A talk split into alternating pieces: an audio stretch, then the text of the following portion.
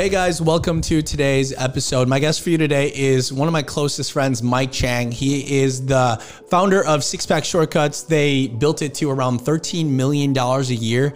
And the reason why I like talking with Mike Chang is after he left Six Pack to pursue his passions and to focus on, you know, consciousness, spirituality, and like just being a happy person one of the reasons why I really like him is he's kind of done it all, right? He's built a business, he's found happiness, he's found peace, and now he's preaching about it, right? And and it's really it's really refreshing because I'll either be too much in the business side of things and I'll kind of starve the part of me that craves something more about happiness or I'll be too much in my happiness and I won't focus on revenues.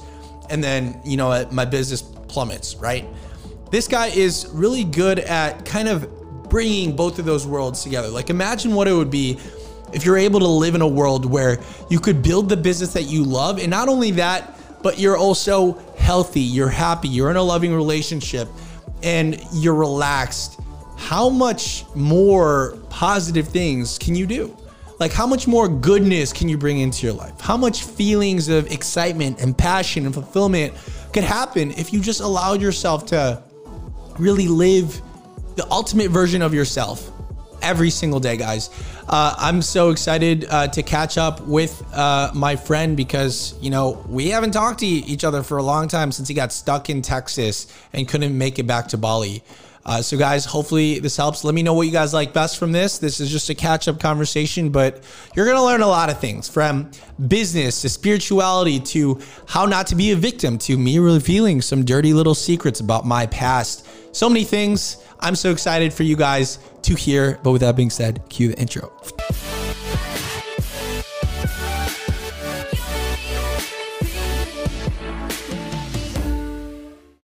Dude. Dude, you got hair. I do got hair. this quarantining thing is messing me up, man. Barbers are like afraid to go cut my hair. They're like closing down shop. Um, it's kind of sad. No, like a, some of the local businesses are like, like Moana is closed. Um, oh man, yeah, really? yeah. I don't know if they're doing reconstruction or if they got hit hard. It, it's it's weird, but things are still kind of like going on pretty normally here in Bali. What's nice, it What's it like in uh Texas? Well, everywhere you go, ninja mode. Really? Actually, yeah, I, I, have no idea because I try not like. I mean, I try being aware with the news, but I know like a lot of it is just preaching negativity, and there's like agendas behind like certain things they say in the news. So like, what's yeah. it like actually? You know, coming from Bali. Um, I remember the last time we saw each other, you were like your eyes were dripping because you like got sick with some type of crazy disease, and I was afraid to hug you because it was just right when the uh, pandemic hit, and we I just thought everyone was contagious, and uh, we had like this one like snot infested hug, and I knew that I was gonna see you for like several months, right? What was it like? Uh, kind of experiencing the pandemic here and then going into the states right when like the states because the states didn't really get hit hard for like another couple of weeks right so what was it like comparing both of those uh night and day difference. Night and day, man. You come from you come from Bali to where it exists, but you know people are a little more chill, and then over here, people are already a little more fear stricken, you know. And then you add in the corona, and it's like it's uh different. Yeah, really, really, just really different. You know, for for us us because we don't uh, we we don't really go out to party much, and when we got here, we just started working and just working harder because it's like there's not much to do. So mm. we just so it didn't really affect us as much, you know. But mm. when we do go out, like lately, we've been going out a little more, and now it's like, oh yeah, right, the mask. It's like a it's like a joke. Like, all right, let's just all dress up, and we'll just all be little secret ninjas, you know. Mm. Walk what, around. What's, what's it what's it like though? Because you know, is it is it pretty scary? Is it like apocalyptical or I, I literally have no idea because my dad stays inside in Chicago and my mom's in the Philippines. Like I, I have no idea how uh, bad it is. Like we we saw this video where you know, there's like crazy riots now, and I'm like, what is going on? Yeah, yeah. Man, I I didn't get a. I didn't I didn't get too involved in that. A lot of people started really diving into the Black Lives Matter thing, and it's not be it's not because I don't I don't care uh, for equality. You know, it's like it's just because I realized like you know doing more of that didn't really didn't really help. So there was that going on along with the Corona for a little while. It's like on social media, everybody's just posting on chaotic stuff. It's like kind of it's kind of it's kind of crazy for a little while. Mm. You know, I think for you know for me and and practicing, you know, letting go and practicing, just kind of go with the flow of things. So it's not really much of a deal. But around, sometimes that you can tell when people are really, they're just kind of in their, they're in their world, man. And you talk to them and they're kind of a little freaked out, mm. you know. But overall, though, like here in Austin, when you go into stores, people look at you. Um, a lot of times you can see it in their eyes. They kind of look at you as like you might be carrying something. You know, there's like that kind of look, you know, mm. not all the time, but it happens. And you kind of see it through the eyes. But then if you go to a place like Zilker Park, you go to some of these popular areas, like, people are out. People don't give a shit, man. They're like, they're out, they're jogging, they're running, they're playing, they're hanging outside a lot now, you know, and it's still uh so it's it's still pretty cool. People mm. are in the mm. lakes, you know, swimming, kayaking, you know, stand up paddleboard so I feel like I feel like besides uh, besides going into restaurants and going and a lot of stores and things like that being closed, but like this new lifestyle is evolving. More people going outside, you mm. know. So it's still kind of cool. What what is yeah. like um, it's like the first couple podcasts we had. Uh, you know, everything was like good. You know, it was like the world was good, everything's good. We're just kind of like doing our thing. What what would you say are some of like the biggest like changes that you've experienced when all this went down, either like mindset wise, business wise, or just like well being wise? Did you shift importance on certain things? Um, what was kind of like the shifts that you guys made to like adapt to everything that's going on? Didn't have to, didn't really have to, um, didn't really have to do too much to be honest, man. You know, really, because we just we just worked we just mm. worked. It was actually easier because usually when when we're here, you know, well, once people know that that I'm here, you know, they'll start to invite me out, and there'll be a lot of stuff to do. But it was a little less of that.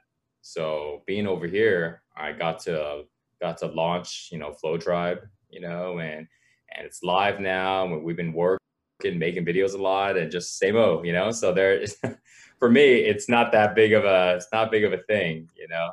Mm. Just like I was in Bali, you know, when uh, when our buddy Ryan was telling me, that was my first time hearing about hearing about Corona. And I was like, Corona? Like the beer Corona? He's like, dude, you don't know? I'm like, I've never heard of it. And little did he know, I just got I just got back from being sick. you know, but I didn't tell him at the time because he looked pretty, you know, he looked a little concerned. Um, but you know, but for, for us, it's been it's been cool mm. hasn't been there hasn't been any real real changes or any real adaptation needed.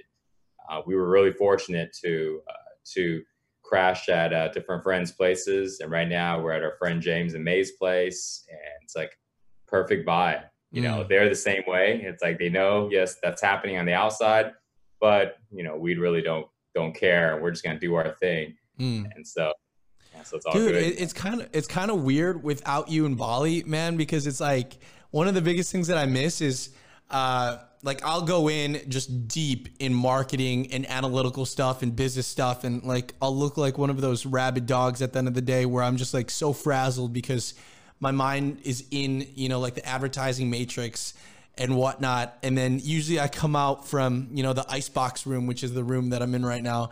Uh, for those that are watching, just like not seeing light for for it, it looks like years or decades.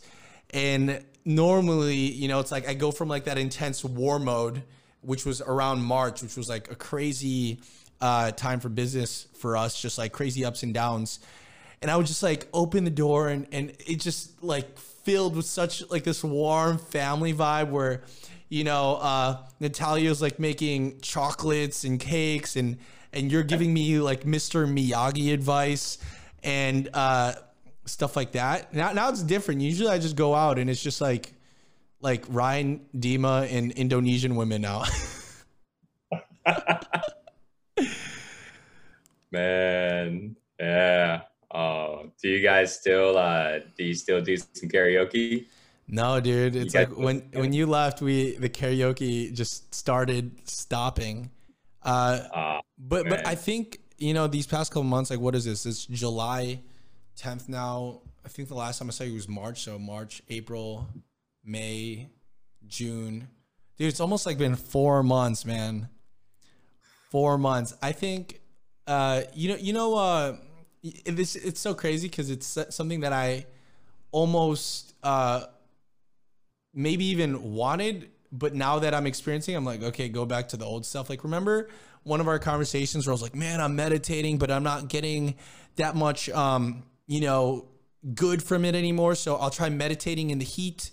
And I'll try meditating in the ice, and I'm just like increasing the resistance so I could grow spiritually with like my mind and whatnot. Um, but like, you know, I was always looking for that next growth on a spiritual level.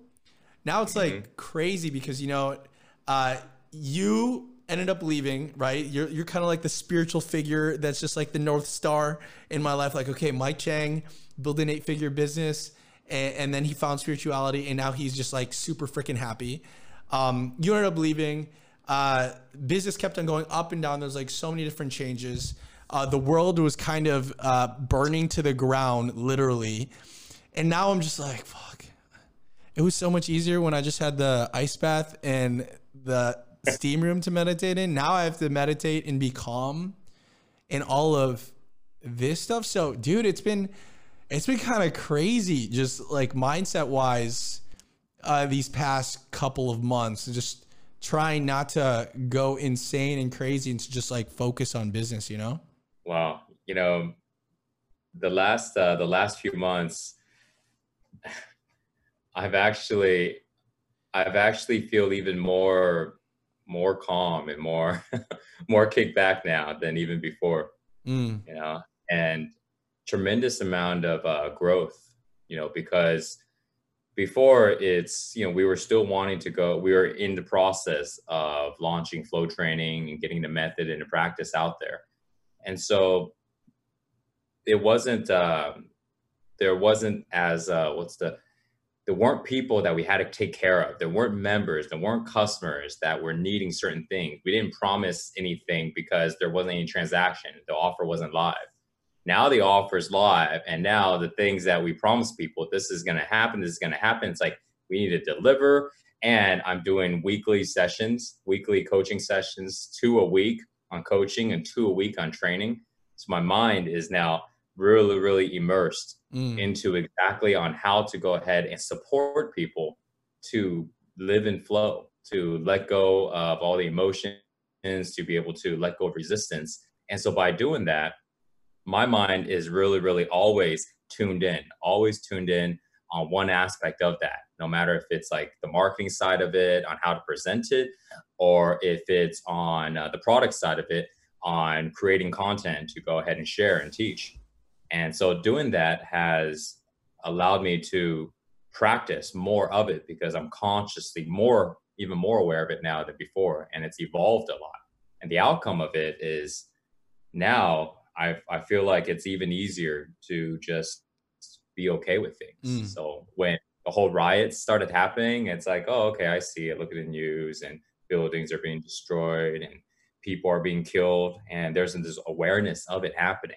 But it's it's there's no there's no trigger of emotions. You know, there's awareness that this is wrong and this is bad and all of this, but it doesn't doesn't affect me. There's like not this anger and all this stuff, and I'm still able to just do okay. I know this is happening now I'm going to let it go and I'm going to go and focus on what I'm doing because I know what I'm doing is going to help the root cause of these type of things. And so I'm contributing in my own way. Mm. And it's uh and it just allows things to allows things to flow so easily like that. Mm. And so that's been that's been something that I've noticed. And it's really it's really great. You know, it really is. One of the things that I've noticed, um, and I think it's actually been really helpful to me because up up since like and, and this just happened recently, right? Uh, from the events that happened from November, from like getting robbed uh, to getting robbed again to losing a bunch of money in YouTube ads to um, just like seriously so much bad things.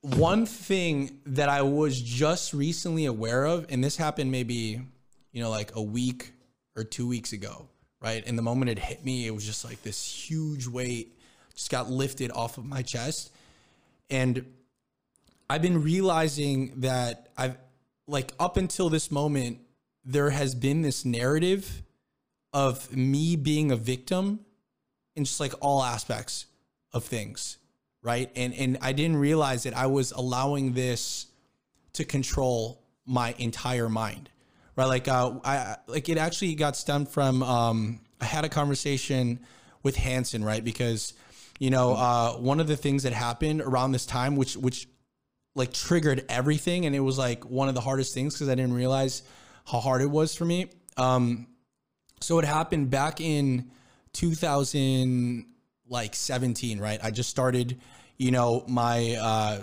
like personal brand, but it wasn't on YouTube. It was just all through Facebook ads, right? And uh beforehand, uh and it's actually just like weird even like bringing this up now because it was something that I felt like I I shoved so deep inside me, and it it was it's what started that victim narrative in the point, mm-hmm. and Hanson helped me realize this. So I was like starting Facebook ads 2017. Uh, the way we were taught to run Facebook ads from e-commerce is you see what someone else is doing, and you just like model what they're doing, right? Like that's like marketing 101, right? But I did it too much to a T. Um, I was like running this viral ad, which had like 20,000 shares and like 40,000 likes. And what I did was, this is crazy because this has just like been in my chest for so long. Um, I just went on BuzzSumo and looked at like viral articles that were already existing, and I modeled the headlines of like the article. Right, I did. I didn't copy the actual like uh, you know paragraphs. Right, I I modeled the headlines, and that's when like I didn't realize I fucked up because you know back in the day when I was like younger, I had this weird relationship with money and what this environment has done for me has just made me realize that and that was that I couldn't succeed without like some trick or some hack, right? Like there, there wasn't this this thing that oh if you give value to people that's how you actually make money.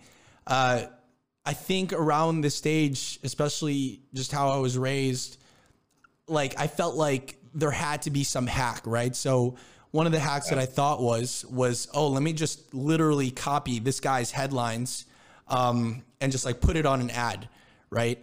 And it got super viral. The guy ended up reaching out to me and said, "Hey, you copied my headlines," and I think it was like so. I, I was so young and so immature to uh, actually comprehend what that actually meant that you know i'm like uh no and then i just handled it so badly i, I definitely like wronged the guy and i learned like my lesson um but then you know it, that was the moment that like my ad account got shut down and that's what made me go into youtube because i was like man i need a like my ad account shut down. I can't run any offers. I need a now focus on organic. So there was like a blessing in disguise, but it was actually in that moment, even though a lot of beauty came from that bad thing, uh, one of the things that it made me realize was in that moment, in that time, I never actually owned up to the wrong that I did to that guy. Right. Mm. Cause, cause he actually did the work. I never apologized. I was immature. Um, and in that moment, I didn't realize, but it was in that moment that I started being the victim instead of owning up to like a challenge or to um, a confrontation or something, right? Like I was freaking young. This was the first time I'm living by myself. I'm on the other side of the world. Uh, I had nobody. It was the first time I was in Thailand, and I was like, I like I literally felt like I wasn't saved. Uh, I'm not enough, and I'm being judged by the world and I just accepted survival mode kicks in, you know. Yeah, survival mode. So I just adopted that victim mentality, and that was just in the back of my mind, making me do certain actions and uh, influencing my decisions all the way up until maybe two or three weeks ago, right? And then Hanson like brings it up because the guy rightfully like wrote uh like an article about me saying like you need to take it down or else I'm gonna write an article by you and like I was just so freaking stupid and I should have just like apologized and said hey man I wronged you like right then and there. And he wrote that article and then Hanson read it and then he was like man I don't even know if, if I like like I literally felt like we broke up for a bit. And he was like man I don't I feel like I don't even know you anymore from like you you copied this guy's headlines. And it was literally like we were almost to stop doing business. And and it was at that moment that I that I told him this entire thing. And it was really weird because you know when you keep things in your chest you kind of like do some convulsions or some like we like twitches or whatever because you've just kept it so deep in your subconscious like something that you might have not been proud of in the past or a mistake that you made that you're afraid you don't want anyone to know. And when I when when when I came into terms with that, I was like, fuck, I actually did bad back in the day and I actually need to own up to it. And it was like this weird process where, you know, I ended up leaving and I started walking around and and it's like I was listening to this book, 50 Cent, right? Hustle Harder, Hustle Smarter, or something like that.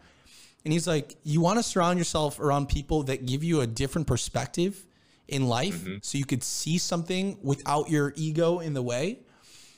And it was like I had this new paradigm that I was like wearing off, wearing on, and I was like, fuck, am I a bad guy? Am I being a victim? Am I not owning up to the wrongs that I've done to people? And I'm like at the gym at Nirvana and I'm like stretching. And then Aaron Darko walks by and he sits next to me and I'm like, like it was so weird. I asked him, I was like, "Do you think?"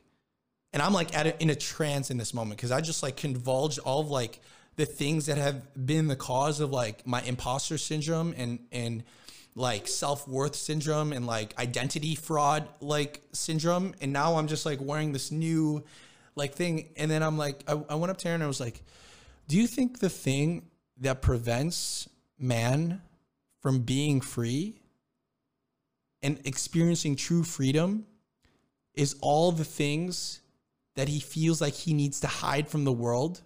And the only time that man can actually be free is all of that dark stuff in the past that he's able to just bring it out and just be open about it and just know that these were the mistakes. These are th- this to, to be okay with like the darkness from their past um, and to just own up to it. And it was in that moment that all of this and why I'm actually grateful for this period is it just made me realize like holy shit man like I've been playing this victim game this uh, victim identity for so long and I would like to think that oh you know I'm like this confident guy but but you you don't realize how these these like stories and these mental narratives behind you can influence all aspects of your life so that was kind of like the biggest thing that I've realized I was like fuck there's so much things that you know now I feel like more freer about because I don't know, man. Like, well, what are your thoughts on that entire thing? This is kind of like what I miss, dude. Like me coming to you with my problems and you just being like, wax on and wax off. this will fix it. yeah. You know, um, yeah, you're uh, you're right. You're right about that. Like you know, when when we don't have to hide it anymore, we're free. Mm. You know, something something that I learned is what do we do when we when we realize this is happening, right? And sometimes what people do is they feel like, okay, well, I've been hiding it. So let me just do the opposite, right? So hiding it is one extreme, and they go to the other extreme. Now I'm going to go ahead and tell everybody, mm. right? And they're thinking, this is the farthest away from hiding it that I can be, that I can do, and I'm all about getting rid of this. I want to be free. So then they do that. And then imagine if you if you go and tell everybody, right? Tell everybody. And this is just it can be you or anybody. But someone just imagine when people go out and they tell people all the things that they did wrong or all the things that they've been holding on to. Well, their intention is I want to be free. So I'm gonna let this shit go, right? I'm not gonna hide anymore. I'm going to speak openly and not give a fuck. Right? It's all good.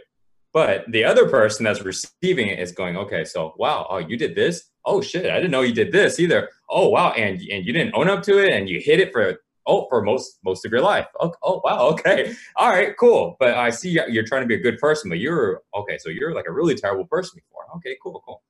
And so for the other person, it's like, wow, they didn't they for them it didn't really matter to for them to like know all this stuff right yeah the first person sharing it it's like ooh i'm free oh so it's like the the uh, the effects of doing that uh you know is not always the best right somebody would really need to uh, be selective on who they share it with you know because if their intention is they want to go and, and get it off their chest they want to be free what they actually is needing to do is they're needing to recognize and be aware of it in themselves and then let it go in themselves mm. so that process of doing that if somebody can't let it go internally and they have to go and tell somebody and tell people like that then you know they have the opportunity now to practice on mm. letting it go and so you know the way to let it go so let it go is not is not to go ahead and talk about it constantly Because if you talk about it, then you're reminding yourself of it and mm. you remind somebody else of it. so then now when you see that person, you're thinking, whoo, all right, I let it go. I told you about this stuff three days ago, but I'm good. And they're like, wow, man. So, you know, you're telling me that stuff three days ago. And now they remember, they see you now with that added, that added, that added uh, story. So now it's not just this person, it's this person plus this story, plus this thing, right? So every time we add a story, when you think about, tell me about that person, that person is made up of the stories that you know about the person, right? And now that one thing adds on to it. So even if you let it go, now you got to get someone else to let it go. And then when they can't let it go because they see you differently now, so you're like, what do you do? So, so all we have to do is we just have to recognize that's there. We have to recognize mm. what happened and face the truth on it, right? It's like, okay, this is what I did. I was young and I didn't know any better, and it's just part of life. You know, did I do wrong? Absolutely. Do I need to apologize if I have the opportunity right now? Yes. And if I don't, it is what it is. But inside myself, I know that I am sorry for what I did. I forgive myself. And also, this is something that I'm going to do my best to not do again. Mm. And once we recognize that, it's like, okay, now we let it go. That means we don't think about it anymore. We don't forget we just don't think about it. Mm. There's two differences. See, some people, what they do is they try to forget about it. And when they try to forget about it, they're basically stuffing it away and hiding it. Mm. And it's like, oh, what wrong? I didn't do no wrong. I'm, I'm a righteous person, right? But it's not about not, it's not about stuffing it down. When we don't think about, about it, that means it's somewhere in the cloud, right? We got a shitload of pics and videos. If I go, what do you got in your cloud? Oh, but then we go, we can retrieve it when we want, right? Mm. That's the idea. We don't forget these things. We don't have to keep it on our top of our top mind awareness, right? It's just back in the cloud. And so now when we need to go ahead and bring it up because something a choice we're about to make, maybe we can access this old thing that happened and learn something from it and then make the right choice right mm. now, then maybe we access it. But if we don't, we don't need to. It gets stored into the crowd right? And so we move on. That's how we can let things go. Mm.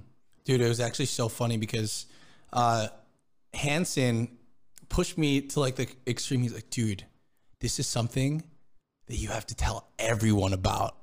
And like, dude, that's when it gets like really interesting because this was like, man, like I, I started wanting the victim game again. I was like, are you trying to like mess me up? What's going on? I thought Hanson like seriously hated me or something. He's like, why do I need to do this? He's like, because Hanson actually felt all the pain and was getting for some reason he was getting the pain body attack and uh, he was the one that was getting like severely affected by it and he's like we have to tell the world man. We have to tell the world. So i guess even me telling you is kind of like me telling the world now too uh, based off of what we were talking about. But he was like i wish i need, knew this like had we've gone into business together. So i was like damn. So i need to tell chris. I need to tell the swans. So i kid you not I, just like tell them I'm like, hey, you know, this is what I did in the past. I just want to be like upfront and transparent because you know, like I just want to make sure you guys know. And um, it was so funny because Chris just sent me like a thumbs up. Cool. And then uh, and uh, Brian Swan was just like, Awesome. Yeah.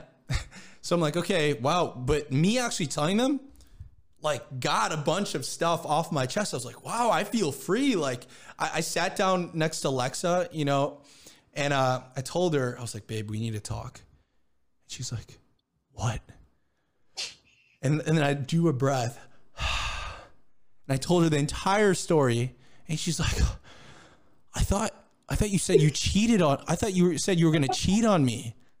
Thank God. Like that's all you did. And I was like, wow. Okay. So this, this thing that I, I've been feeling like I needed to hide that I was judging myself for that, that I was like feeling a lot of like identity, um, crisis is about like, that was just creating so much scars inside me that actually prevented me from actually feeling real freedom. And then, you know, like I thought I was good, right? But then that was around Sunday. And then Monday morning happens, and I'm thinking, good. I'm like, okay, I've, I've cleared my conscience. I even reached out to the guy on email, on Facebook, on LinkedIn, and I was like, what better way to tell the world than to like get him on a podcast, say I'm sorry, and say that I wronged you, and like I was like so stupid and and like I I fucked up. And that was like a big mistake. And I I've learned from like my lesson and to just say it. Um he hasn't like reached back out out to me yet but it's been like over like 3 4 years or something like that so when that happens I'm I'm ready to like just own up to it and say that I've like wronged him and I'm like learn from it I'm so grateful that you know just all of the experience that has happened from it but then Hanson messages me the next and he's like, Hey, I have an in person meeting with me, Chris, the Swans, and you. We're going to meet up today and you're going to tell them in person. I'm like, What the hell? So I tell them all in person. And I don't know, man. It, it, it just, it was just weird because I started feeling better and everyone else was like good. But, you know, it, it just, I think the biggest thing was realizing that I've been playing a victim instead of just owning up to the confrontation that could have been faster for me to grow. Like I think had I've just once he sent uh, told me the email to like take it down, I should be like, dude, I'm so freaking sorry. Take down and just learn from my lesson. But because I've prolonged the confrontation, like for like years now, right? And you know, like when you travel, you grow in maturity almost like five to 10 years at a time every single year. I can't even, like, I remember looking back at the old emails, right? Because I was trying to find a way to email him or whatever, or, or talk to him or whatever. And I was looking at the way that I responded. And it's like, I don't even remember thinking the way I did. Like, when he told me to take it down, I, I was so immature. I was like, dude, I'm so sorry, bro. Uh, next time I, I, I'm in that country, I'll, I'll buy you a beer. And I'm like, what kind of person was I? And it really showed just how much, you know, my mind has grown. But I don't know, man. What, what, what are your thoughts? I feel like I'm just venting now at this point. you know, it's, uh, we all, we, uh, we evolve and we change, you know? Yeah. And, uh, and it's all good. It's like, it's, you're, you're in a different mindset then Mm. You know, you're in your mindset then, and what's important is that you recognize it now and you just do better. You know, and besides that, also, you know, if it if if you really really feel like deep down inside that you you need to go and tell people because that's how you can let it go, then then you let it go that way. But just know that there are also other ways to be able to let it go. Mm. You know, it's like if somebody needs if somebody confesses their love to to somebody and the way they do it is they have to go and you know, rent a, a, a airplane and have a little strip up in the air or something or do something really really big just to let them know that i love you. Or they just go and and have dinner or just a walk and go you know i just want to let you know i'm totally in love with you. Like it's like okay well they, they both serve right? But one is like they have to do a whole bunch of things. And so which one's right? You know it's up to the person you know? Mm and and it's just really i think uh, it's just good to know that there are there are different options there's different mm. ways to go ahead and accomplish the same thing and everybody's a little different and for me i like to look at it as what's the easiest most efficient the least amount of effort you know least amount of of creating more ripple effect of this mm. while still solving the actual intention. And the actual intention here is let's let it go. Let me go ahead and forgive myself. So this way I, I don't judge myself as being a, as being a bad person or anything mm. and just live and learn. And, uh, and that's it. Dude? I see you, I see you kind of like, like a, like a role model in all aspects because, you know, you've built, you know, an eight figure company and then, you know, you've, you've learned more about happiness and health and, and you're like one of the happiest people that I've ever met. And I'm just like, fuck, that's like so awesome. Like I need to learn from Mike Chang, right? What was it? And, and, and, and there's so much parallels to like our lives, you know, uh, like one of our mutual old friends said that when she hung out with me, she literally felt like she was hanging out with like a younger, less angrier version of you, which like of Mike Chang, which did make sense because like Mike Chang's not angry, but I don't know. She got like a different, uh, I guess, perspective. Maybe in your six pack days or something. Um, but I'm curious, you know, because you know it's like you were in the health space for six pack shortcuts. I was like in the make money online space, and we all wore like this mask and this self image that we wanted to portray to the world for the longest time. And and we were talking in the past, you know, it's like some of the marketing tactics that we would have to do sometimes didn't give us like the best press like uh, I remember seeing some of your old ads. It was like scientists hate this man, you know, and it's just like whatever. Uh, yeah. What? How, how was that like? Because you know your shift. I feel like where I'm at right now was where you were at, kind of like near the end of you uh, with six pack shortcuts when you started realizing like, what the fuck am I doing? You know. I never. Uh, so I never created those ads you know that wasn't that wasn't my department you know. Mm. we had uh we had people writing taglines and writing hooks and headlines and all this stuff. And and it wasn't like i had to go go ahead and sign off on it. They just they just run it you know just random stuff. And sometimes on certain uh, certain marketing campaigns you know they're like hey here's an idea and that's because they needed me to go and make a video of some sort and that was a that was a really big challenge constantly because our our core values our integrity you know between me and the two partners you know very very different.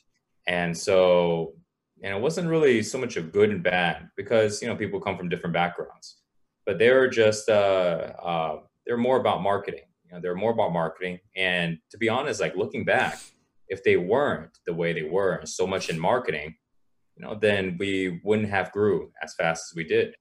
At the same time, it didn't. Uh, there was a lot of friction and made in in us trying to agree that this is the way to go ahead and portray our brand.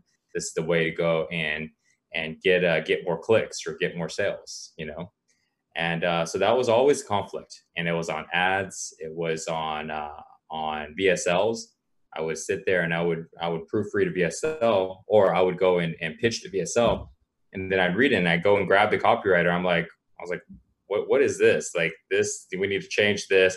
This isn't even true. You know, mm-hmm. this is like, you know, this is this is like borderline. This is so gray, it's pretty much lying. We can't write this. You know, this is this is bullshit. And they're like, oh well, you know, well, you know, uh, we needed to write something to go ahead and get there. I was like, no, no, but we can't put this. Like, you maybe say it this way or this way. And it's like, well, if you say it that way, it's not as impactful. It's not as shocking. I was like, well, but we, we can't write this. I know it's not as shocking, but we can't write this because this is pretty much lying. And it'll be this constant thing. And it's like, all right, rewrite it or figure this out. We'll sit there and we'll try to figure it out. And I constantly did that, you know, and I, I did so many commercials and so much VSL. So this is on an ongoing basis for many years. And, and, and so it, it was, uh, it was one of the sources for my stress and one of the sources for for the um, for the issues that I had in the company in general. And you know, looking in looking back, you know, it was a it was a good lesson. It was a good lesson because now back in business and you know, and I restarted again, building it back up. But now it's like I I realized I I realized what we did was on the extreme side of marketing and things and like I learned a lot about marketing in other words. And now that I know a lot about marketing, but at the same time, I see the things that we did that weren't that weren't the uh, it it wasn't the most integral and the integral. So now it's like if I know about marketing, but I also have integrity, I can go ahead and kind of balance that out and do things that are that you know kind of fit you know in between in between you know creating really good content while at the same time having enough marketing so people would actually be interested and click. You know it's kind of this in between world. And over time now i started thinking about this you know and about the idea of what happened if instead of instead of focusing on people on people uh, wanting trying to get someone to go ahead and buy an offer you know in this case getting someone to go ahead and join our uh, our flow tribe membership so the, the flow training group you know. Instead why not just go and do the best we can to teach this type of practice and teach the philosophy of this training to everybody and have that to be the primary strategy you know for business and not even think about how to make sales how to make money and just look at it as the underlying foundation is we're going to go ahead and teach this to everybody. That's the goal. And then, so if we think with that, with that perspective and not on conversions and traffic and all this stuff, basically just on that, then the way, the way that it would unfold on how we run our campaigns and how we go ahead and get the message across and how we do our content and all this stuff, it would be very different than if somebody was to look at it and go, all right, we're going to create the best type of sales funnel and i thought about that you know and that's now what i'm looking what i'm looking at that's the perspective that i'm looking at it now with. Because i realize like by doing it that way it's the most it feels the most integral for me. And also it allows this it it allows me to deliver value the best that i can. And and i know that when value is is spread out the way it comes back is sometimes not very is not it's not what is always expected. When we are creating sales funnels it's very very specific that if i do this this is going to happen and we're happening we have a lot of control. But this type of way of giving giving giving and not worrying about how it comes back it can be scary for somebody who's who's not used to who's not used to um, having this level of faith you know I find the way to go ahead and do this and to be okay with it is not to be attached to like the outcome of of uh, making tons of money and building a huge empire. If it happens, it happens, but it doesn't. Uh, it doesn't happen because I was trying to do it. You know, it happens because I was trying to go and help everybody the best that I can. And and if that does happen, and more people, and all these people are learning from it, then who knows? Like the ways that I would thinking, I, I would think about how it would make money would be entirely different. Like for example, before I was really, really fixed on uh, on the specific revenue streams that we were doing in Six Pack, you know, and you know, selling digital courses and uh, supplements, and uh, you know, and like coaching. And so I was so I was so fixated in that tunnel vision that I said no to all other opportunities that could have grew into so many things. But because I didn't know how those other opportunities was going to grow our company or grow the brand or to go and make us more money, I, I just said no to it. And looking back, if I just started saying yes to to all of the opportunities that was coming, and there was a tremendous amount, you know, it was all going into the direction of bigger media platforms. It was into shows, it was into reality shows, it was into movies, it was into more press. And you know, those type of things don't have a direct trackable ROI. You know, if if Joe Rogan called you up and go, hey, you know, come on my show, man, heard you heard about your story, then let's chat and you're like, well, you know, I'm making money, and, and right now, if I leave for three days, I'm to lose out on this much money because I make this much money every single day. So I have to be able to know that if I go onto your show, that I'm to be able to make that much money back. Not telling him, but if that was a process in your mind, you go, well, I'm super righteous, Ben. I'm dedicated to my company, and I'm not to do it because it doesn't make sense. It's like, it's like, well, yeah, but you don't know the opportunity is going to unfold from that, and maybe it doesn't happen right away maybe it takes a few yeses of those type of opportunities and then some something grows from it. We don't really know. And and now I because I realized this, now it's like it's a lot more freer to know that there are so many ways to go ahead and and uh, get what it is that we really want, and we don't have to try to control everything, you know. And so now the way that I'm pursuing pursuing business is more so in that really focusing on sharing and teaching and spreading the content. And I really love doing it.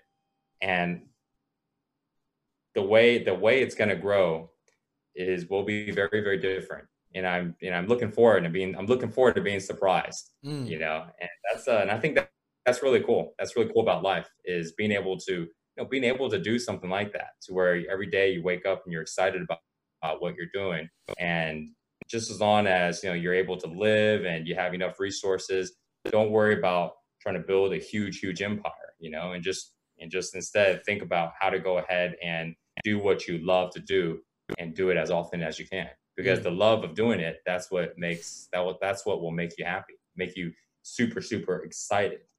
See now i teach uh, I, I teach you teach people about how to live in flow. You know see when, when, I, when i was in bali we're talking about flow and all this stuff and i was trying to wrap I, I couldn't i didn't have a central one message to go ahead and explain exactly what it is that we were that we were teaching you know and now I found the message that's like perfect for it. And it's easy and it's kind of easier to explain. And it's basically living, teaching people how to live in flow. The idea of flow is basically very similar to what we're talking about. The basis of it is acceptance, acceptance for ourselves, accepting other people, and accepting our surroundings. You know, that's the basis of it. Mm. And so if we're able to do that, then it doesn't matter whether or not we want to change something. Let's say I want to change myself. You know, I want to go ahead and lose 10 pounds. So I accept the way I am right now. And then every single day I'm dieting and I'm working out and I'm going to the gym and I'm doing this stuff.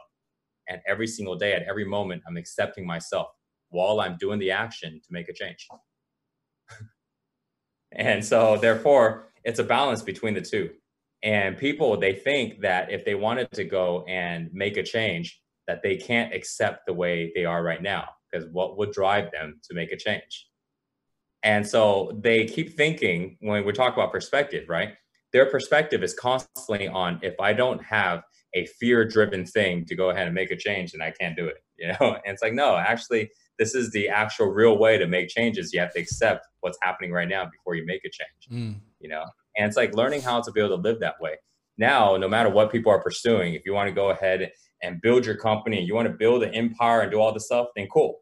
Then during the process of getting there, you know you're accepting exactly what's happening right now and then you make plans to go ahead and change it up and then if the plans don't work out or it needs to be it needs to change you accept it at that moment and then you keep going and you're constantly constantly accepting what is happening and that acceptance basically is another way of saying you're at peace with it so now imagine dude like everybody if they learn this then the basis of their default setting is to be peaceful but from there, they can be much higher.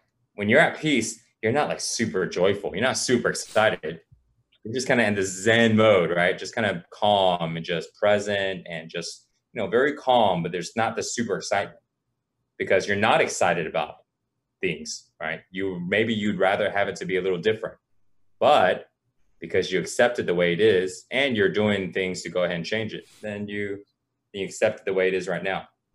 And then sometimes in other parts of your life, there's something that you really, really love. Something is happening that you're really excited about. So you're super pumped up. You're super blissed out. You're you're enthusiastic and all this stuff. And then when it doesn't happen the way you want, you're back to being peaceful because you accept it just like it is. Yeah. Know? This reminds me whenever we would uh, go to get some dinner, like here, you know, I would literally tell you my problems and then you would uh, give me the answer in one of like the cornerstones of flow training. You know, you'd be like, oh, you know, it's just because you're uh, judging, you're competing, and you're comparing yourself, Mike. And I'm like, oh, oh, what? It's like actually really good because uh, your philosophy on life is is something that's like applicable to so many things, right? If you're running a Fortune 500 company, if you're trying to lose weight, if you're trying to fall in love, right? It's like certain cornerstones that are almost kind of like uh, just well, it's like you know the Confucius sayings and stuff like that. You're gonna have this thing in the future, like when we're all dead, like Mike Chang sayings or something like that, right? Where they could apply to all aspects. Um, yeah. What what are uh, and and I'm just even asking this for selfish times because I know that where I'm at right now is where you were uh, near the end of six pack. What are some of the things that that Mike Chang like when six pack is at record high 10 million 13 million dollars a year uh, in revenue what are some of those cornerstones that you wish you knew in that moment in time that could have made you uh, make better decisions when you were still kind of like in this on the fence of many things in your life so the first thing is learning how to be calm and relax you know and that was such a big thing because there was no real purpose for me to relax my body. It's like if like it, at the time I didn't understand what was the reason for doing it. Like why why why get all soft? You know, if I take off my shirt, I want to look super solid and tight. I don't want to look soft, so why be soft? It didn't make any sense. I wouldn't even try to do it. But if I can go back and have one really big thing to focus on on the body wise it would be to learn how to relax. And the reason why is so this way I can let go of stress. So I can let go of anger. I can let go of, of jealousy. You know, I can let go of rage and all that stuff. I can let it go because when I when it happens, you know, when I get mad, when anybody gets mad, we get tense. And then so then our body gets used to being tense, and then tense becomes the default state. It becomes normal. And if I knew to start practicing being calm, then what I would do is I would make calm and relax my default state. So it doesn't matter if I'm bodybuilding, I'm lifting weights. Okay, cool. Then I lift weights and I tense up when I need to. But now that I'm done, relax. And guess what? Relaxing would help my muscles recover. because mm-hmm. muscles, because our body can only re- recover when it's relaxed. It, it doesn't recover very well when we're really super tense. You know, our sympathetic nervous system is firing, right? We're still adrenaline pumped. So that would be one thing because that would have been a game changer. You know, that might have that might have would have changed between that and the second thing. And these two things would have changed everything. Maybe I would have even stayed, you know. But the second thing is learning about not to judge, compete, and compare. You know, that I was doing a uh, I was doing a call today with my group, and it was actually on this topic of how flow training changed my life you know. And the second thing is on not judging. You know, I was judging so much, like I didn't. It was just like a judging machine, and I didn't how, even know what judging you, was. How are you judging yourself in that time? Oh man, where do I start? I was judging on the way I looked. So let's start off with looks. Judging the way I looked, right? I mean, I was lean. I was lean and I was muscular. I was the I was the best I ever looked ever, you know and I was still judging myself on okay, I can look better, I can increase this, I can do that. Oh, this bar's too small, and let me look at that person. That person looks better than mine. I need to do this, and so if I go ahead and skip a workout, I'll judge myself as being lazy. I'll judge myself and I'm slipping, I'm getting fall behind. Other people are gonna come up and they're gonna look better than me.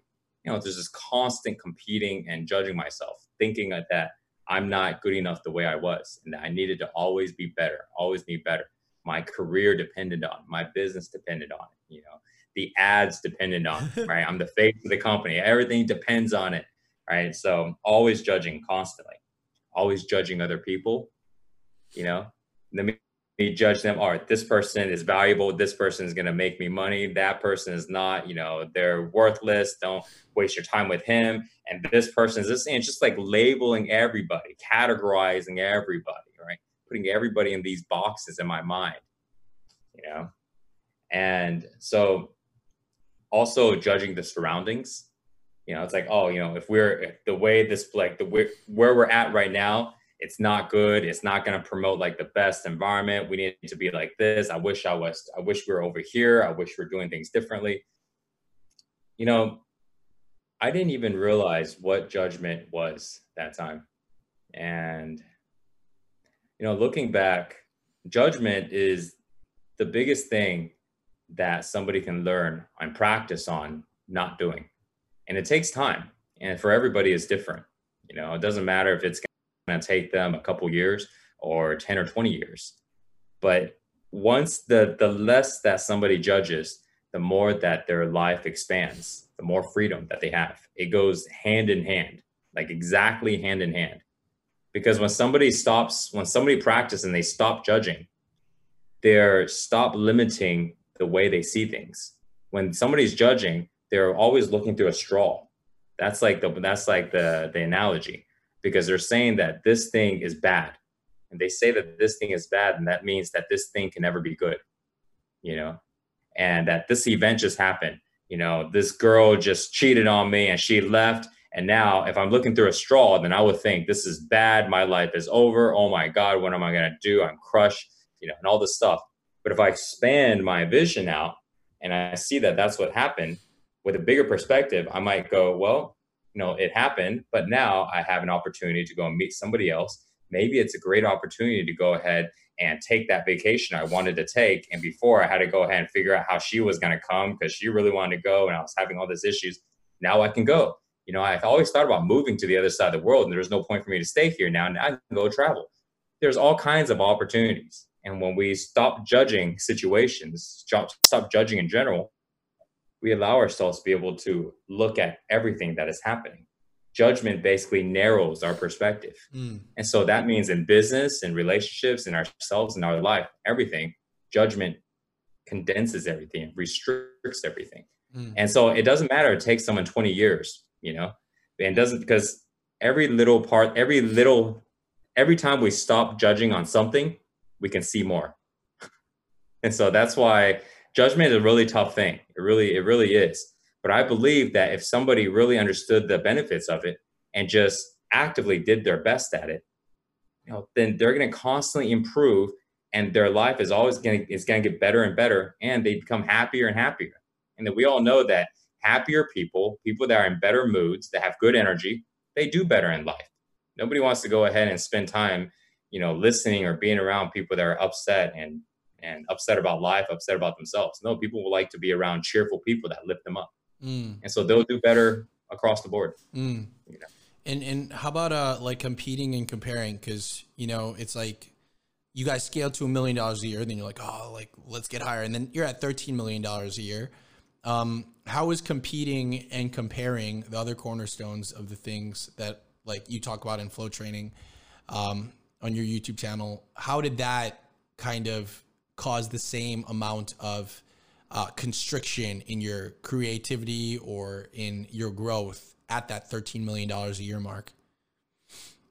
Well, by competing, by competing and comparing, you have to judge. It's like the basis for judging, mm. you know? And so therefore, if you don't want to judge, you have to stop competing and comparing. If you com- if you're constantly competing, then you're constantly going to you you lose if you if you compete and you win, then you look down on people. You go, I'm better than them, right? I'm more superior in some way. So if we look at, you know, um, if we look at racism, discrimination, same shit. You just lay, put it somewhere else. Mm. This race is better than that race. You look at religion. This religion is better than that religion. You look at sex. Oh, guys are better than girls at this. You look right. It's always that whole superiority complex, you know, and that comes from competing and comparing. So when we let that go, now we're now we're free to again be able to see things for what they actually are instead of this made up idea in our head.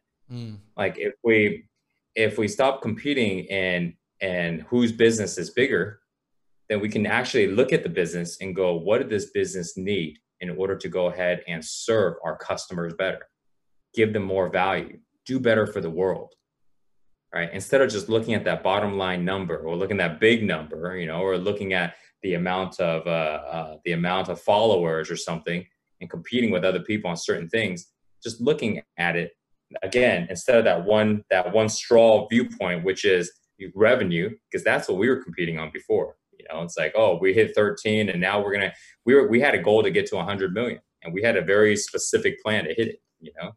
And but then that's the only thing we're looking at. And then now we don't care about the cause and effects of everything else. It just becomes whatever it takes to get to to change that bottom line number.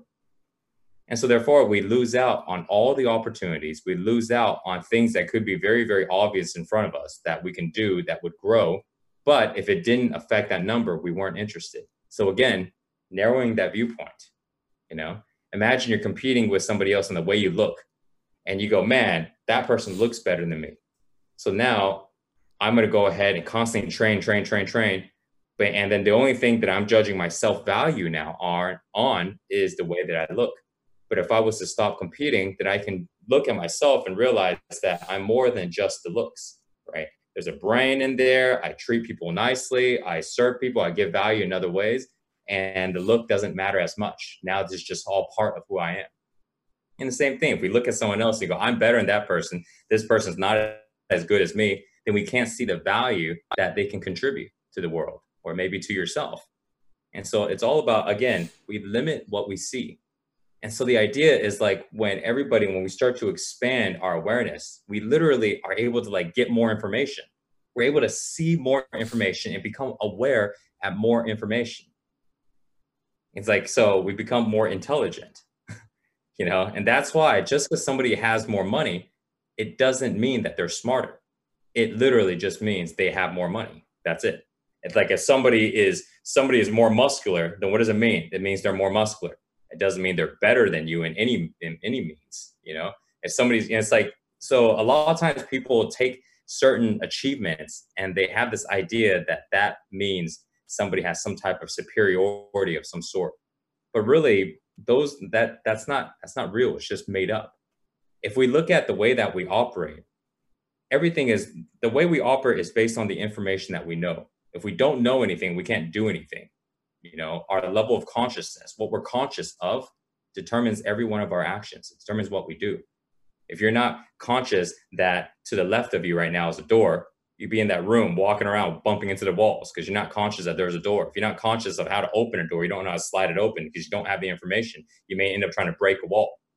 You know imagine you walk into a room and no doorknobs you're like i'm stuck in here and I'm, I'm, just gonna have to, I need to get out of here. I'm just gonna break in a wall. So I break a wall and you get out, then you realize that you just didn't recognize what the doorknob looked like. You know, it's like a lot of times this happens. People they do things because they aren't able to see something that could be obvious. It's just that because they're so they're so used to judging, they're so used to comparing, they're so used to just staring at one thing that they don't see the whole picture. Yeah. Man, it's like while you were talking, it's making me even uh realized of you know I think an analogy or a metaphor that I heard a while back, and it, it's it's like uh so so it was like the story of like these gods right? And uh they're like we have this infinite power. Uh how can we hide it from like the humans so that they cannot be as powerful as us? And uh one of the gods was like oh let's let's bury it deep in the sea so they can't find it. And then one of the gods are like, no, I've seen the future. They'll create machines and they'll find it.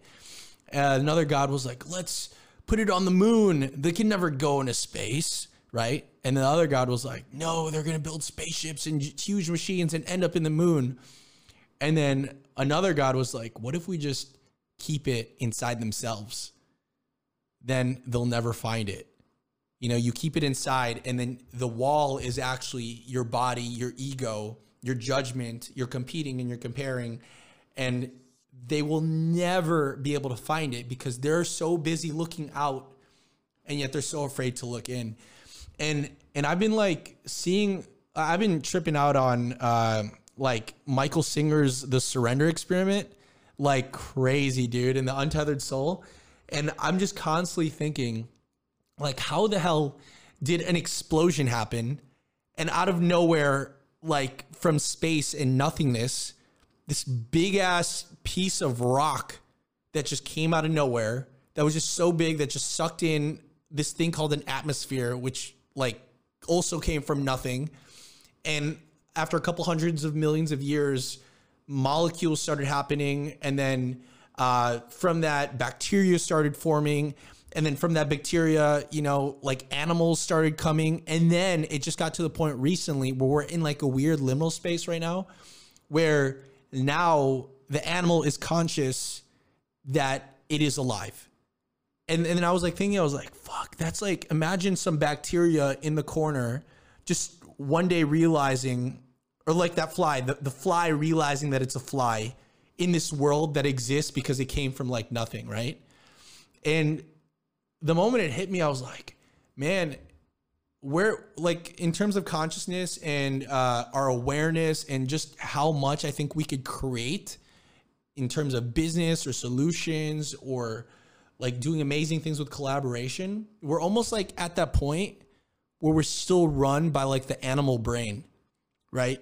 Because as you're saying, you know, judging and competing and comparing, I look at, you know, my dog Chinta, and that's all she sees when she goes to the beach or she sees other dogs or she sees cats. Exactly.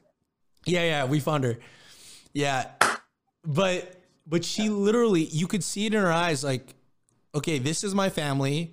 I will protect this family. This other dog is coming. I need to like compete. And it's this animal that, you know, just literally doing and reacting to the animal behaviors, right? But that's no different than a typical human being that wakes up to an alarm clock, totally reactive, uh, forces himself to eat, forces himself to pee, forces himself to poop, forces himself to go to a job that he doesn't like, forces himself to work at a job where he's constantly getting yelled at, and then to go home and to repeat that for 80 years, never consciously being aware of, wow, maybe this is something I don't want to do. Right. And it's like we have this infinite awareness and consciousness and and the ability to create and do things and to be great and to do amazing things because uh, we have this gift. You know, I'm not special, you're not special. But it's like we have this animal shell around our brain that is preventing us from getting to the next level. Does that make sense? Yeah, it does. And it's not a um and really it's just one aspect of our of our brain and it's necessary when we need to stay alive. You know, and when we stay alive then we we need to think and see the world in that way in that survival type of mode you know food shelter water you know things like that but when we when our survival is not threatened we don't have to see in that perspective and the thing is like the people that see life in that way their survival is constantly being threatened that's just really really just what it is whether or not it's actually true is uh, is relative because somebody could be living nicely, but they can still think that their survival is being threatened because of their perspective, because they're judging, right? Because they're competing, right? And so I'm, I'm only do, making twenty thousand a month, and I'm compared to somebody who's making two hundred thousand a month. Man, my survival is being threatened, you know. And it's like because they're comparing to somebody else, and so they feel less. They feel like they don't have enough. They feel the scarcity mode. And so when this happens, they think with that animal brain and so they think in the in the terms of you know just like an animal but when they don't have that perspective anymore because they feel like life is fine life is abundant everything is great now they don't think with that same brain now they think with their neocortex. They they have more consciousness of themselves. They become more conscious of everything else. And then at that point now their decisions start to change and everything changes. You know now they they are they're not they're not uh they're not looking to that straw you know so to speak anymore. How do you how do you like in your situation, how do you remind yourself that especially when in a worldly basis we are in a point where it's like our survival is threatened? because it's well, like you know that's that's uh in reality that's actually that's actually only one perspective. Mm, you know. What do you mean? That's only one well, so you imagine you imagine like what does it really mean to when somebody's survival is like being threatened? you know if uh if somebody if somebody goes out surfing they may feel like their survival is being threatened because a wave can come in and just take them out and they're done while the other person feels like you know what i'm chilling on here you know everything is fine right maybe they're a better swimmer a better surfer maybe or maybe because they're just not scared and they know that they're the same level swimmer and surfer but one's not scared and the other one is the other one that's scared is always looking up natural disasters. They really love surfing. They'll go out anyways, but they're always looking up natural mm. disasters. Mm-hmm. They always know about how many people got killed in different parts of the surf world. And, and so when they go out there, they're in the survival mode, right? They're in this adrenaline versus the other person is just chilling. They're riding the board, like you know, just having a great time. Same situation. It's really just based on perspective. And that's the thing. You know, you imagine somebody like, you know, like in Austin here. You know, there's there was a lot of uh, a lot of looting going around. Not just looting, but you know, uh, uh, uh, a lot of people breaking all kinds of stuff, you know, and so some people are like, oh man, it's a crazy world outside. And they think of outside as like it's a war zone. Like I need to defend myself while shit's going down. And that's just the way they see it, you know? But then, but then like for, you know, for us, it's like, yeah, you know, it's, it's, it's okay. It's, it's, it's no big deal. You know, it's happening, but we're, we're fine. Where we, we're not going to jump into a rally and all this stuff. And yeah, see outside, there's nothing going on. Everything is fine. So we don't have that threatened type of perspective. It's all just based on how we see it. Mm. And here's the here's the thing about that. Someone goes, okay, cool. So I'm just gonna go ahead and see it in a good way. Cool. I'm just gonna practice seeing it in a good way. But here is the tricky part. If we if we try to see it in a good way, but the way our body feels naturally is fear, is stress, is tension, then we will be constantly struggling to see it in a good way.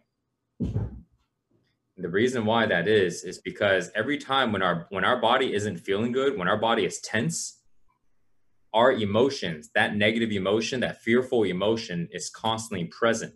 It's a natural state of being now. It's something that we that a person will naturally feel constantly.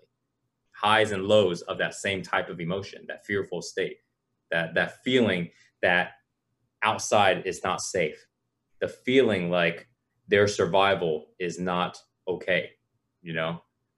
And when they constantly feel that way, the type of thoughts that they can think in, the perspective that they see is very similar to the way they feel. And so they'll always be seeing in that fearful type of way, even though they know that they shouldn't, they can't stop it. They literally can't stop it because their emotions in their body is constantly triggering those type of thoughts triggering that story of fear, triggering that thing that this person told them about how the world is going to go to shit, triggering, triggering, triggering.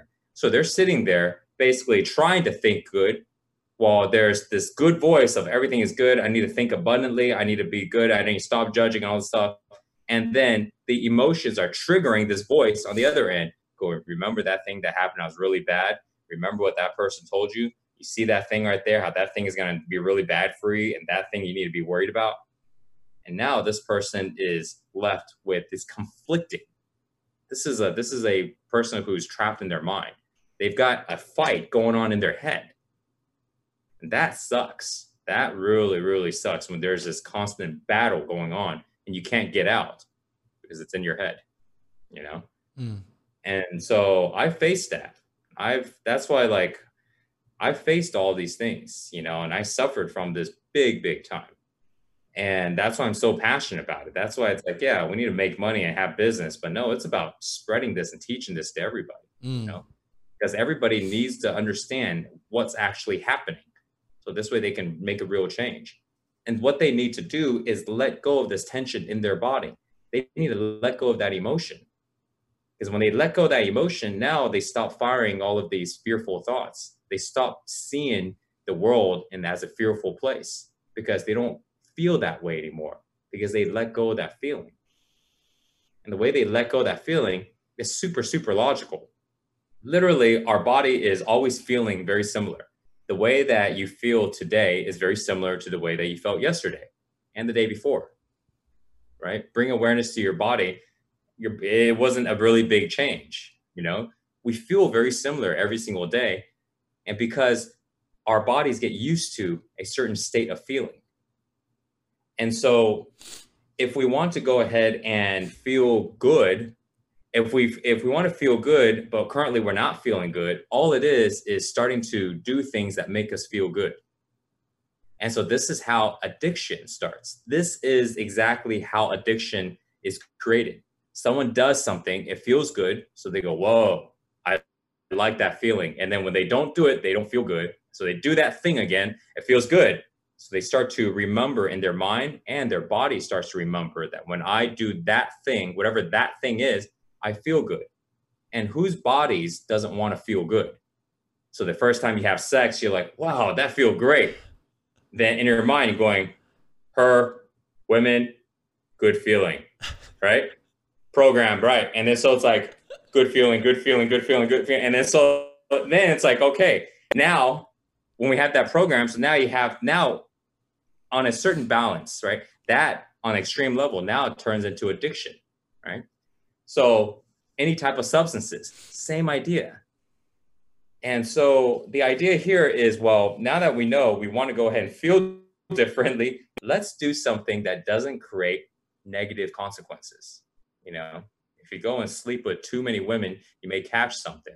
You may you may get a little you may get too many visits on the you know at your door in the middle of the night. You know, you may you know Charles you may get a call and say, you know, this is your child. You know, you're like, oh shit, you know, who knows, right? A lot of effects. And so if you take too many substances, there's an effect in your body. So now when I realized this, I'm like, okay, because I tried all of these different things, you know, not the women part, you know, but substances and all these different things. And I realized, well, let me go ahead and do a practice on a daily basis that can make my body feel good that can create all good benefits with no negative benefits. The negative benefit is I have to spend an hour a day doing it. So how do I go ahead and decrease that to be not so bad? Hey, I got an idea. Let me go ahead and make money while doing that too. Bingo. All right. And so it doesn't mean that everybody needs to go and do that and have their career to be about, you know, about personal development. Some people do, some people don't. It doesn't matter. But the idea is like do something every single day that makes your body feel good, specifically to teach your body how to be able to relax and how to let go. And now we change that default feeling because every time when they experience feeling relaxed, their body remembers a little bit. Mm. And then over time, their body remembers more on how to be calm and relaxed, more than how to be stressful and fearful. And now their natural state becomes calm and relaxed now. So now the body's calm and relaxed. Naturally, they're always just chilling. So someone tells them about some crazy shit that's going on. They watch the news and so bad shit's happening right now. They go, oh, they're aware of the bad thing happening, but there's no fear in the body because their body's relaxed. The only time the body can be fearful, the body has to tense up. And so what happens is when we tense up, naturally we let go it's a response. It's like if somebody goes, huh, you go, wow, right? It's a natural response to come up, but we can train to not have that natural response, right? And so when we train now, someone goes like that, we don't even flinch, right? It's the same idea. Imagine your body tensing up, and because something bad, like we see something bad that happens, and naturally we tense up. Now we train our body to not tense up. Something bad's happening, or relax car wreck happens next to you, boom, so loud, right? People, ah! but it happens, boom, you're chilling. No response. You get to control now. Your body is not running your life anymore. You see, now you get to control the body. Now, when this happens, your body's chilling, your body's calm, your body's relaxed. There's not this negative thoughts anymore because it's not triggering it anymore. And now you're able to think positive. Now we're able to get out of that perspective of survival. That's how you do it. That's the real solution. Until then, all these other little things that people are doing, it helps. You know, it's like little band-aid solutions. But I didn't care about band-aid solutions. I wanted, I mm-hmm. wanted the deep root problem to it. And that's the source. That's how I'm able to just be really calm and relaxed all the time, you know, because that's exactly what I focus on. And then from there, we focus on good thinking, you know, and quotes and principles and things like that. And there's only seven there's seven main principles you know and every one of them actually is to help. I was telling i was telling the group today that my life has completely changed in the way that i move not just like working out but like the way that i move. Man like recently i just started doing some new things. Like i never done it in that way. Like i was riding a bike and you know how you can stand up so i was riding a bike i stood up I took one hand off the wheel and I was just holding on to it with one hand, standing up. And then I was like, wow, I wonder if I can hold on to it without no hands. And so when I try to let go, I can feel my body tense up, you know? Ooh. And it's like, and I can feel, I hear my breathing like starting to get a little more, uh, a uh, little more uh, uh, chaotic, right? So I'm like, okay. So then I think about the principles. First thing, relax. Second thing, keep very present, no thoughts. Because every time I have thoughts, I can feel my body shaking. And I'd relax, no thoughts, and breathe nicely, right? Breathe calmly. And I just slowly let go. and before I know I'm standing there, standing on the bike, rolling, no hands. I was like, this is cool. First time. This was like, this was a week and a half ago. First time. And then I was like, oh, this is cool. You know, I did it again and again, did it about four times so far. And also, like the week before that, I went bowling. I barely ever bowl. And I decided to bowl. And I, I have this, you know, you see how bowlers, professional bowlers, how they do it. You know, they they do the whole thing and they lean and all this stuff. And I used to try to do that because I copy them, right? And this time I was like, you know, let me just let me apply the principles that I do use during practice. Stay relaxed, stay calm, breathe with the movements, you know, breathe with the movements and sync with the movements and uh, be present, you know, and just stay loose. Use only the amount of tension that's needed and let go of everything else. So I'm just like walking up, you know, and I just like, I'm like really loose, you know, like no, really loose. And I just toss it, you know, just kind of like just toss it. And then I look and it's just like flies, like boom, strike. And I was like, oh shit. Okay. And then I I knocked so many strikes. I was blown away, man. I never done that many strikes. I haven't bowled in like years. And I wasn't a really good bowler, you know. Everything, man. It's like evolved the way that I move. Completely mm. evolved. And it's like, and so that's why I'm like really it's it's unbelievable. It's, un- it's unbelievable. See, I think everybody needs to know how to do these things, you know, and they're not really complicated. It's the simplest things. It's just practicing. Mm. It's like telling somebody, like it's it's it's like things like telling somebody to be nice. Mm. Hey, be nice to people. Be nice to yourself. Be nice to people. How hard is it to understand why someone should be nice? Right? It's like, oh, duh. Okay. All right. Now, can you do it? ah, man, I'm not that good. Okay, cool. Time to practice. Mm. And you practice. yeah, you, you practice, practice with with the flow training. That's like your physical component of uh, trying to control, you know, your mind, right? Practice so this way somebody can get good at the actual principles. There's so, seven. So, there's seven main ones. So what what is like the practice like? Like if if I was like listening in on this and I was like, oh, that sounds really cool. I want to experience that. I want to ride a bike with no hands while standing up. I want to uh like get strikes and do bowling. I want to you know build the business. I want to you know get a six pack. What would be like your ritual if you were like in that place? Like how some people do meditation, how some people do uh, yoga, what would be kind of like your system to achieve that end result? Also, it's the it's the practice that we're doing at the house. You know, 60 minutes, four parts. You know, first part is energy. The second part is developing strength. The third is developing flexibility. Mm. And the fourth is breathing and meditation. You know, and the key thing is on the breathe principles, the seven principles breathe. So it stands for the acronym is B R E A T H E. Mm. So B stands for breathe with movements, breathe with awareness. You know, so this way, if we're moving a lot and our body needs more oxygen, then we need to breathe more. We need to breathe faster so we can get the oxygen for the body. But if let's say we're sitting here right now and we're, you know, it's like and a um, fly well, goes in your mouth. Yeah, yeah, right. right. So it's I not really it's yeah, you know, so we breathe with awareness. We breathe with uh, with our movements. You know, the second one is R, repetition, and repetition. It's like anything that anytime we we uh, do things with more repetition, we get better at. It. it doesn't matter. We can use in business, right? We're writing ads or writing sales copies. You know, you you're building out websites. The first time if somebody did it, it's not good with repetition, they get better. Mm. It's just a very natural thing. And I was just talk, talking about this today, how how with repetition is actually much more effective than somebody trying to go ahead and study and try to figure and spend all their time trying to figure it out. Because mm. through repetition, they learn. Through repetition, they get better at doing. People should spend more time using repetition to do things over and over and over and over and over. Even if it wasn't 100% correct, maybe it's only 65% correct and, and 35% of it is wrong. Mm. But now they build a foundation on that 65%. 65% versus somebody who doesn't do it at all because they realize they don't know how to do it perfectly.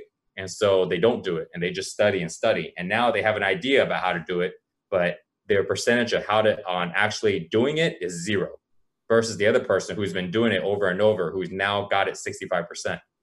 And they need that 35%. So that 35% now, after they've been doing it, constantly doing it, they can spend a little time and learn how to do it the right way. But they've really got 65% of it.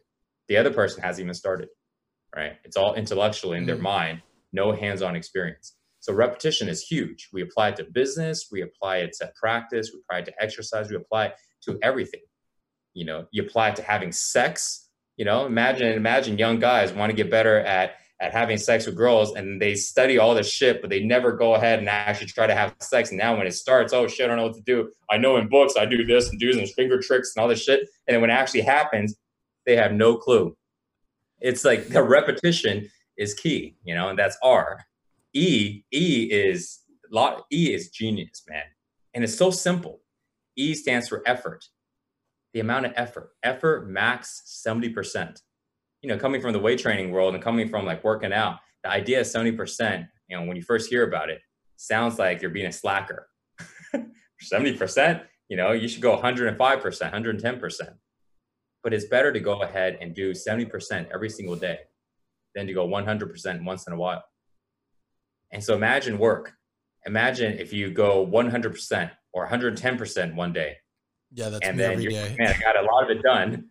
And then you're burned out you're tired, you're frustrated, and then you take a day off or two days off. I mean, if you take a day off, you already split that 110% in two. So it's only now 55%, you know? And so these principles, man, like once we start to go ahead and apply them into our into our life, you know, and we practice it through the practice, through actually doing it every single day. And that's the thing is, you know, you read like quotes online or you read all the stuff, you read books, and it's like it's great, but when do you actually practice on it? And so someone goes, well, I can just practice it in everyday life. Right. But when? You know, it's much easier when there's a very systematic structure. So this way somebody can be consistent. Mm. And so if they're consistent, they're able to get better at. So then again, repetition.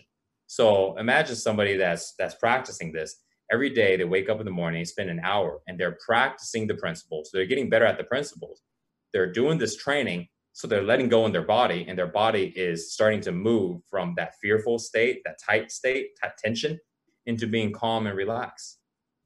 Simultaneously, while they're learning these principles that are applying in their flow practice, in the actual practice.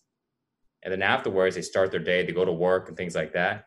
And then now, because they had an opportunity every day to practice these principles in the actual physical practice, they're becoming a little more familiar with it and they start to see how they can apply it in their everyday life. And over time, these principles become a way that they can move, a way that they can approach everything. When somebody can go 70% at everything, they're literally giving themselves permission to not kill themselves. Because mm. you know, when you go 100%, that means you're borderline. If it's 100% in working out, that means you're borderline of your body can't handle anymore. Your body's about to break down. Your body is about to about to get in, injured, you can't handle anymore. If you go 100% at work, that means if you do any more, something is going to break. Mentally, you're going to break. Physically, you're going to something because you're maxed out, right? What happened when you pour 100% and fill up the cup? Well, you pour any more and it overfills. Mm. And if somebody goes, well, I go 100%, but I don't, I don't get burned out that way. Well, then you didn't go 100% because 100% is max capacity. 100% is not you have some room left to go more. No, that's not 100%. See, 100% is max capacity, right? And so this idea of 70% is like, don't go all the way to your max all the time. When you go 70%, you're able to do it consistently. And it's better to be consistent instead of doing it once in a while. And then once in a blue moon, you got to go and roll up the sleeves and you got to go 110% because of whatever reason. So be it. So we do it. But we don't do it all the time, only when it is absolutely necessary. Mm. It's like things can be applied everywhere. Imagine if if bodybuilders knew about this, you know, then all these injuries, I mean, you've heard countless stories about how people working out get injured all the time. And all these injuries are creating these setbacks. They're creating all these imbalances in their body. When all they had to do was simply push a little less, and they would get tremendously more results mm. because they're able to stay consistent instead of getting injured and being out from the gym for months and maybe even longer, you know? And so these principles are super powerful. Dude, that's why I like would recommend everybody to uh, take your flow training things. You you said you just uh, launched your flow tribe uh, thing. What what what's kind of like the way that you've been supporting people during the pandemic? Because I think you know when me and you speak, like it, it's good because you know we have like all of this history of traveling and and being constantly in front of the knowledge all the time. So it's like it's like a really good reminder. But for somebody like that's in it that has never actually worked on themselves before, and usually the first step to working on yourself is some type of fitness or personal development related, or maybe you got into a heartbreak or something. There's like this decision that always stems with trying to change the physical body or the mind or uh, making a bunch of money to quell that pain. Uh, how have you been uh, serving the people that have just came in? Because you just launched your Flow Tribe, right? Yeah. So the URL is flowtribe.us. You know, and when people when people join, they go ahead and do the practice every single day. They they do the practice every day. There's lots of videos that they can go ahead and pick different length of time. So they can pick like a seven minute or a 30 minute, 60, 80, whatever fits their schedule. We don't judge them on on how much they do. We don't judge them if they skip days. All we do is we encourage them to do to listen to their body and do the most that they can mm. comfortably up to that 70% you know, up to making sure they enjoy the practice. You know, there's a lot of these guidelines. And so they do that every single day and then they're plugged in into our group. So we have a Telegram group and in that chat, all the members are in there and they're sharing their practices after they do it every day. They send in a quick text. They just say, practice done, 60 minute practice done, seven minute practice done, you know? And then they talk about their experiences. They share foods that they like to eat. They share something that they realize all kinds of different things. It's really cool, man, because everybody's so into personal development. And so everything on there is about increasing and uh, in their health and in their wellness. It's all super positive. Everybody's mm-hmm. really uplifting. And so somebody plugs in, and the first they just start to do the practice, you know, every single day, and then they jump in into the live sessions. So, dude, we do two live sessions every single week. Actually, well, actually four live sessions, but the two of them are back to back. So Thursdays, at 8 a.m., you know, Austin time here, you're 13 hours ahead. So, but 8 a.m., we have our training session, you know, where some type of physical practice, you know, and it's different than the, and it's different every single time, you know, because we change it up this way people can try out different things. And then afterwards at 9 15 a.m., we have a coaching session where we talk about some type of topic to help them with personal growth. Mm. Saturday, 2 p.m., same thing. We start off with a training session for an hour. And then afterwards, 3 15 p.m., we do the coaching session and we do it every single week. So now people have questions, people are sharing all kinds of things on there. And on top of that, people are asking questions all the time in the group. And, people send me personal messages all the time. And I answered them with voice memos, I answered them with videos, you know, and people tell me specific things. Hey, Mike, like there was a member, you know, he was asking me that a real question. He was like, hey, you know, his girlfriend isn't into personal development and he thinks that you know she kind of has this this this personality of like abandonment attachment and little manipulation in it. What should he do? Because you know he wants her to grow but she's not really interested in personal development like he is. What should he do? You know so i gave him a lot of real world advice. Okay here's what you do here's how it works.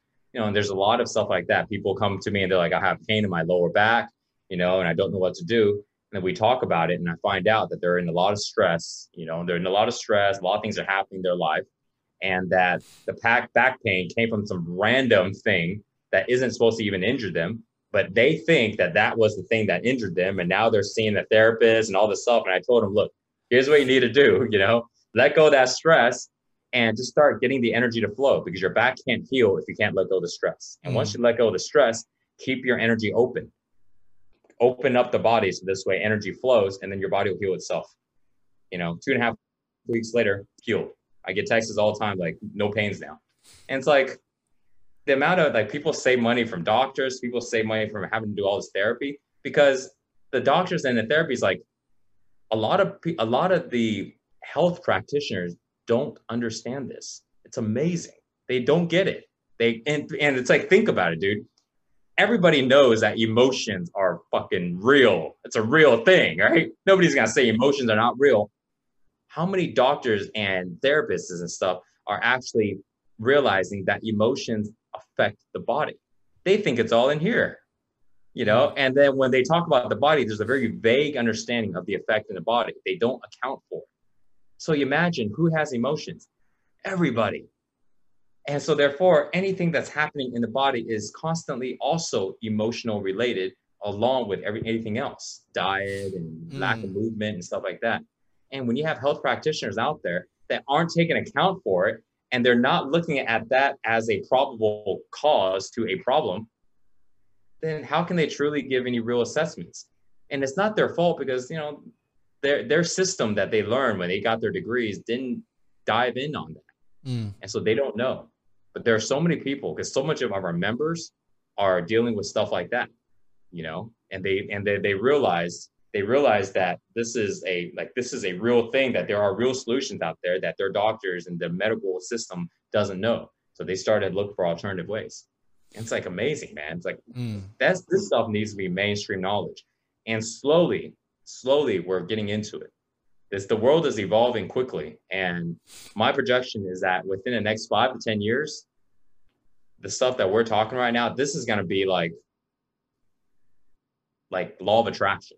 Law of attraction is known, right? Known, but not total mainstream. We're it's getting there. It's getting there, but it's not quite there yet. Mm. Like the physical, like stuff, the physical component of law of attraction, where it's like law of attraction in practice. Yes, yeah. Law of attraction combines directly with it. It's the ability to go ahead and feel feel the thing that you want to want to happen, and and using your feeling as a way, not as a way, but as it is the way to attract what you want. But people can't feel if their body's too tense. Mm. So then they end up attracting what they feel, and they feel fear and stress, then they end up attracting that even though they don't want it. But they can't attract anything else unless they feel differently. And they can't feel differently unless they let go of the tension. Because if not, the, the tenseness is holding on. Their body is physically holding on to that feeling of stress and that feeling of anger. So they let it go. Now they feel good. And now when they feel good, they attract things in their life that makes them feel good. yeah. Dude, that's amazing, man. Um, and it was like really good catching up. We're we're literally about like at the hour and a half uh, right now, and I got to get some work done. But dude, man, I freaking miss you. When uh, thank you for coming on and uh, always dropping some knowledge bombs. I feel like I, I feel like every single time you come on, it's it's it's like a really good dynamic because actually the distance makes it even better because now it gives us an opportunity to record our conversations. Like how many times we would go to, you know, any one of these wrongs or restaurants and we're talking and we're like, man, Steven or Dima, like, can you just record this? Cause this is so much yeah. gold. But seriously, it's like, I think some of the best advice, uh, I've ever gotten and, and you've even like gived is, is behind the scenes when the cameras and the audio is not recording. So this is like a perfect chance to get all those yeah. goodies, you know? Yep, yep. I love how I love how you tell me like, oh, hold on, we'll wait, wait for the podcast. You know, so this way we can share it and let everybody else hear about it. Because you're right, the best stuff is always behind the scene. But your mentality on that, like I always remember that. I think that is so genius, man. That's like the perfect thing. Because imagine we talk about all of this in a catch-up call, and then we do a podcast and we want to share this but we like already awkward. talked about it. Yeah. So we gotta pretend like, hey, let me tell we you need why. To, we need to milk this. Okay, so how long um how long do you think it'll actually take before you make your way back to Bali? I think about two months, man. So what if we did this like a catch up call every third week or something? And I'll just be like, Mike, these are all my problems. And, and you're gonna be like, you know? because yeah, then yeah. we could we could milk it until the point when you're back here and then and then all of these golden conversations the world will never know because we like we will never yeah. end up in the room because we're always like in flow working. Oh man.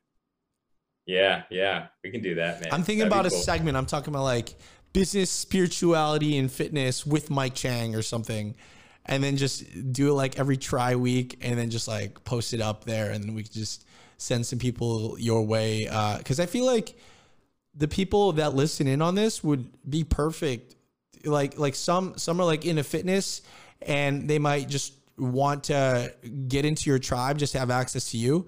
Other people might want to get into this uh, because maybe they're too much in business and they have no time to go to the gym or they're afraid of being judged. So, and maybe they're men and they're like, oh, this this seems so much easier, right? Seventy percent effort, I could do this. And other people just maybe want like a community of people to just talk about a slew of things, not just business, maybe fitness, or not just fitness, also some parts of relationships, right? Um, so yeah, I think a lot of people like when we have these conversations, just because of the value that you give, and I mean, for everyone that's listening, you know, you are literally who you are on this podcast, even off of the podcast, and I just feel like you have such a gift for making people realize their true potential, man. Like you helped my dad with his sciatica, right? Like even like things like that, right? I feel like so so so I'm on two different ends, right? Because there's the marketing end and then there's like just give value and like things will come back. In my mind, both it coexist at the exact same time, so it's always a battle. The marketers like drive revenue, increase ROI, get the sale, like it's freaking boiler room, you know, just like anything for the sale, which would get me in trouble in the past, um, clearly from this podcast. Uh, but then you have, you know, the Mike Chang side of my brain where it's like, don't focus on revenue, just give. Everything will like come into place, right?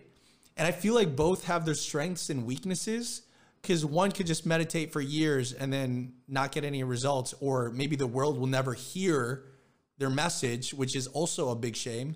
And the other one will just promote things that they don't always resonate with just to make money, right?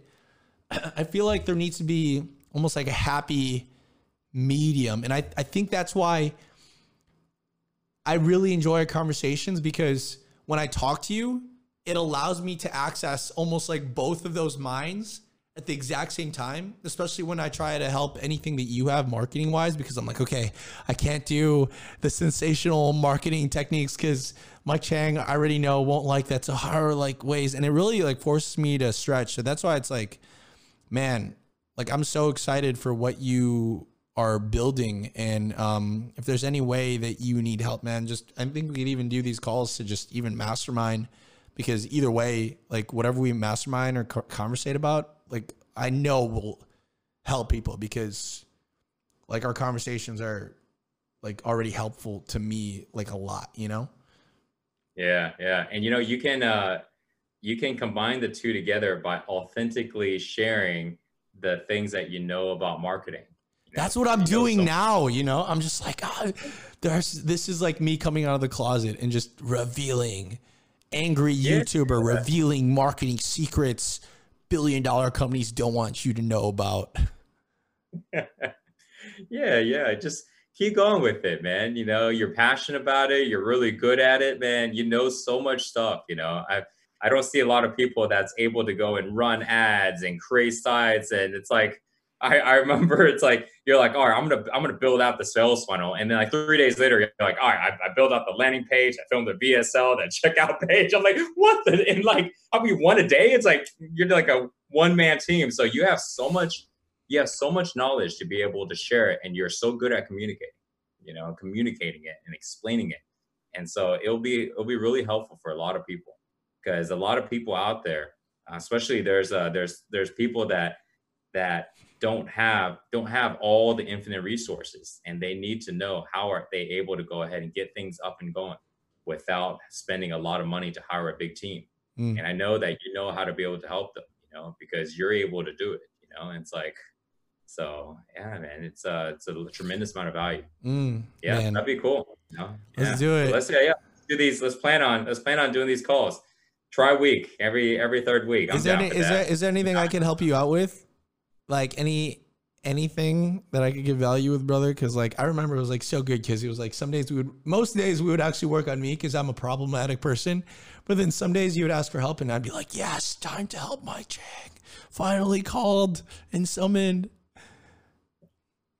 And you know, I've been one of the things. One of the things that uh, that would be a challenge for me is turning my mind on for marketing and then turning off the product side because they are very different, right? One is like, this is the way I naturally like to think.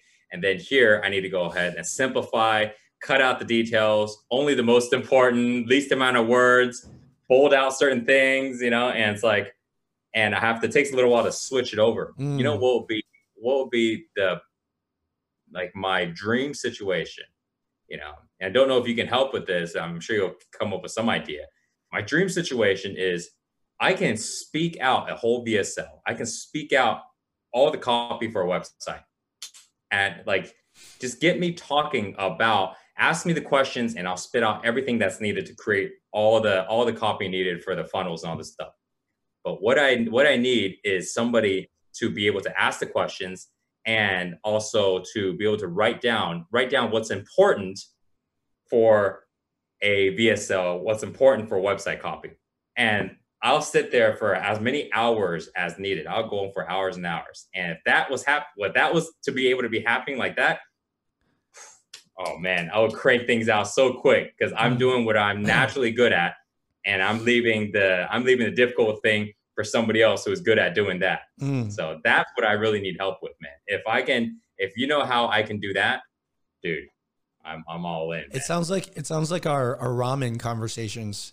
Like whenever we get ramen, usually that's when we talk about you know that because yeah that was like the biggest thing you know you have all this gold inside of you but it's like the technician part like you're not the technician right you have this and you need technicians around you to then uh, translate that but but right now you're the technician you're the business owner you're the entrepreneur you're wearing all the hats um, mm-hmm. so yeah dude i think we could even test that out on the next call i'll just start like doing my meditation and seeing how can i help mike chang and um, I'll, I'll try figuring it out, and then we could go from there. And then I don't know. I think it'd be just cool to document it because man, like when when flow training gets really big, we're gonna be like, dude, remember that day on July 10th, 2020, during the coronavirus when, you know, like uh, it started moving right from that one podcast. It'd be really cool looking back and just like having it as a memory too. Yeah, yeah, yeah. Let's do it, man. All right, brother. It. it was nice talking to you, man. All right, brother. Yes. So three weeks from now, man, hit me up. Let's do this again. Yeah. And guys, check out the Flow Tribe training. Mike Chang is the best. If you want access to him, like how I WhatsApp him or talk to him all about my problems, um, and join a community. uh, this isn't a sponsorship. This is just like, man, Mike Chang is the dopest person in the world. So check it out. And uh, yeah, dude, I'll see you in three weeks. All right. All right. Take it easy, brother. Bye.